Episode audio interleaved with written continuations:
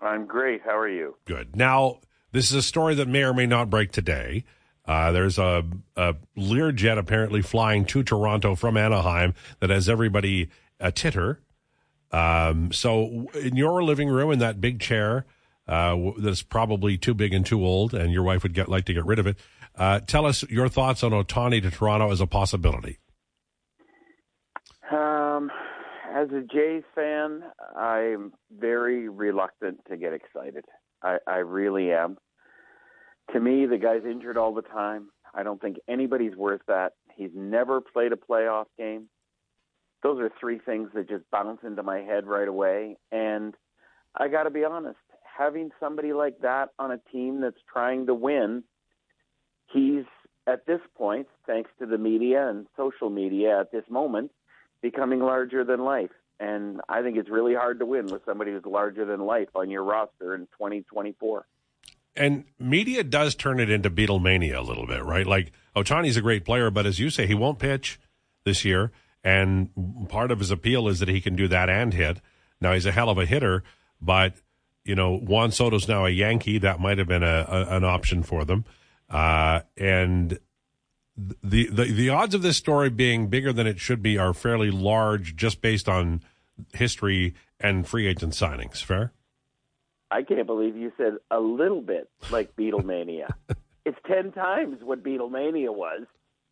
Well, we were young. That, uh, yeah, it was big. This is big. Um, I just think that baseball is different than basketball.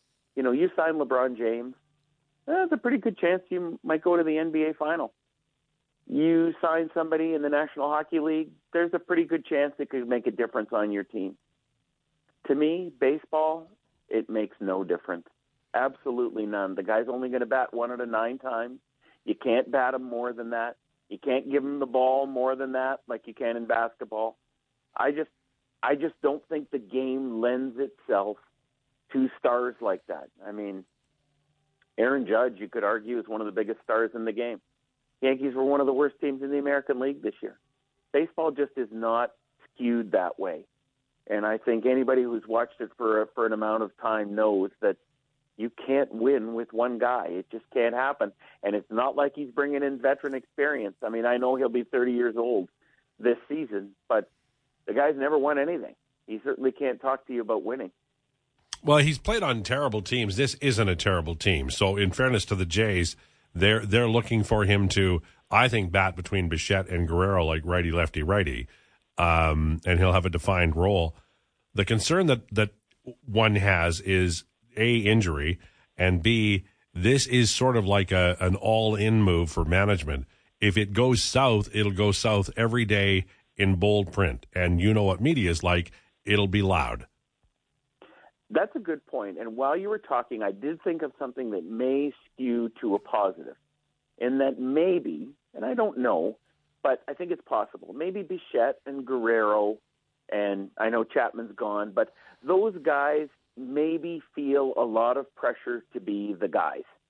And maybe, just maybe, if he did bat in that spot in the order, maybe that pressure would go away. Maybe all eyes would be on him now, I assume Bichette and Guerrero wouldn't act like spoiled kids and, and care about that.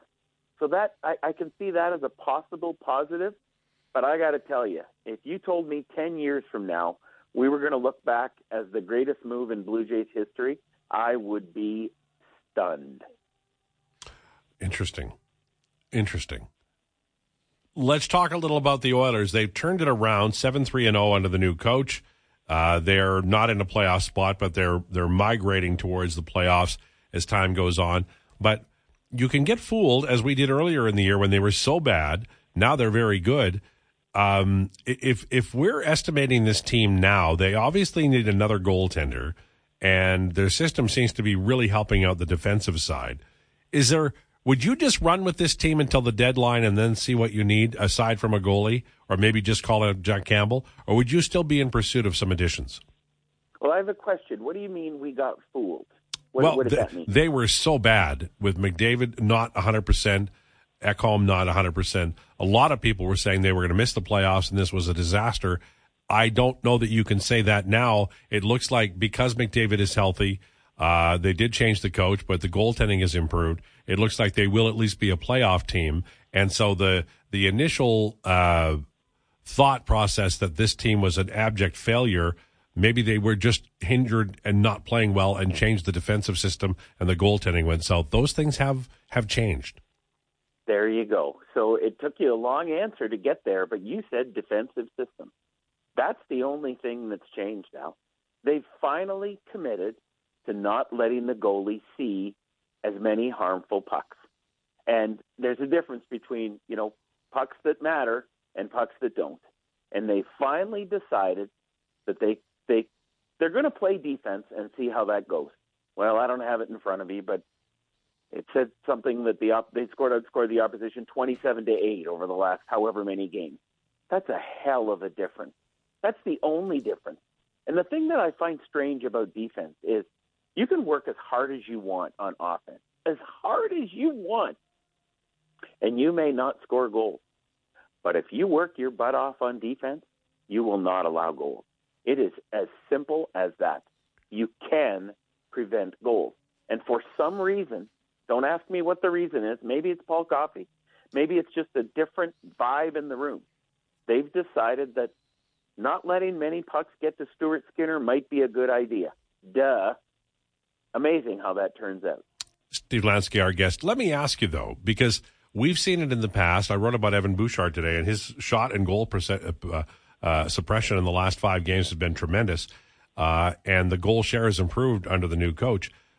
But you know, teams, even without changing coaches or the things we've seen, they can do that in short spurts, but long term, bad habits can fall back into play. How confident are you that this team is going to be responsible now all year as they are currently? It's a good question. Um, I'm not sure. I think, you know, he said bad habits can fall back into play, and I'm trying to process that. I think if you decide as a group, the only way you can do this is as a group. That's the key component to anything I'm going to say right here. If you decide to do that as a group, if somebody bad habits one time, you're now not part of the group. And that's not going to go over well. And that's why great teams win. Is when you do something stupid on defense, everybody, all the other five groups of eyes look at you going, hey, dude, don't do that again.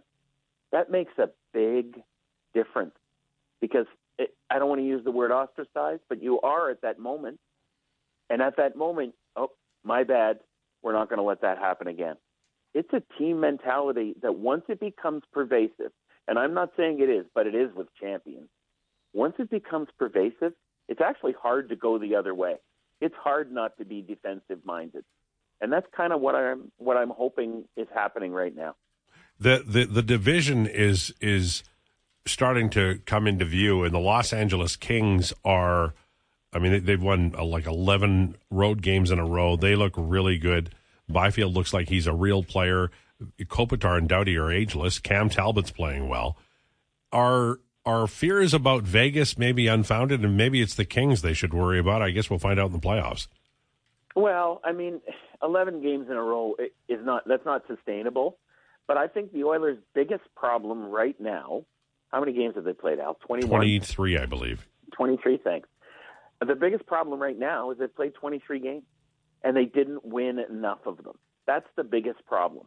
So if you have a, a great finish, uh, I'm not very good at math, but I'm going to say 49 games or less. If you if you have a great finish and and finish so strongly. The problem is now you're getting into the playoffs, and I guess it's 59, isn't it? I guess you're getting into the playoffs, and you may not have anything left. And you'll look back and go, you know what? We blew this in October and half of November, and there's no way to get that back. That's the problem. It gets down close at the end and says, oh, these are big two points. No, those are the same two points that they were in October. The problem is you didn't um, understand their importance in October, but you do now. But it's the same two points. And I think that's the biggest concern is that they played 23 games already. Now, I don't know, Steve. This is a media question I hadn't planned on asking you, but it, it was on my timeline yesterday and on my blog. So I don't watch TNT like I don't watch their their broadcasts, uh, and I, they rarely do Oilers games, and obviously I would get the local one. Uh, do you watch TNT, and why? Because I the people I'm talking to or read about uh, who've, who've watched it, they just love the coverage, and they feel like America is passing Canada in terms of how hockey is presented. And I'm a little jealous because I love hockey so much. Uh, have you seen TNT? Are they doing innovative things? And if so, why isn't the Canadian network copying it? Whew, that's a long answer. Uh, first of all, have to explain my prejudice. A good buddy of mine, podcast partner Paul Hemming, directs uh, the lead game every week for TNT. So I'm a bit prejudiced in my answer. However, what it all starts with an attitude, Al, and it starts with a discussion, and it starts with a what are we going to do for hockey that ho- that hasn't been done before. And they have these discussions in boardrooms all over the place. Sportsnet had the discussion 10 years ago. I don't know if you remember, but when Sportsnet started, they had a puck wall. They had a studio with a goal. They had a two level studio. They had all kinds of stuff that ended up costing too much money, and they had to basically pare it down until it was just, you know, two pucks in a stick. So TNT has decided we're going to do this the best way we can. And then when you bring in really bright minds, really creative minds, Paul Hemming is a really, really, really creative director. The guy's Canadian from London, Ontario. He should be directing in Canada, but he's not. He's directing in the United States. So when you bring in a bunch of creative people and say, hey guys, do whatever you want, make it great, don't pee anybody off, and do the best things you can for television, well, you're going to get a great show. Sportsnet doesn't do that. And that's why TNT is just zooming past Canada in that regard. It's it's it's noticeable now. Like the the mm-hmm. the, the product is the product. It's you know hockey's brilliant. It's a brilliant game, but this is you know this is a contract that that based on you know where where they're headed. The NHL isn't going to get the kind of money they got in the next deal that they got in this last deal. Is that fair? Uh, from Sportsnet, you mean? From anybody? Uh, it probably. I don't really know. I'm, I'm not a big money guy, but I, think it it depends. It. I don't know whether they'll get that money again. I mean, Sportsnet was so desperate to screw over TSN. There's no other way to put it. That they grossly outbid, and then thought, well, we'll make that back somehow. Well, all the genius executives who were there at the time, they're all long gone, retired on the European tour, golf. They're they're they're scattered to the wind. They couldn't care less. But they grossly overpaid for it just to screw another network in Canada.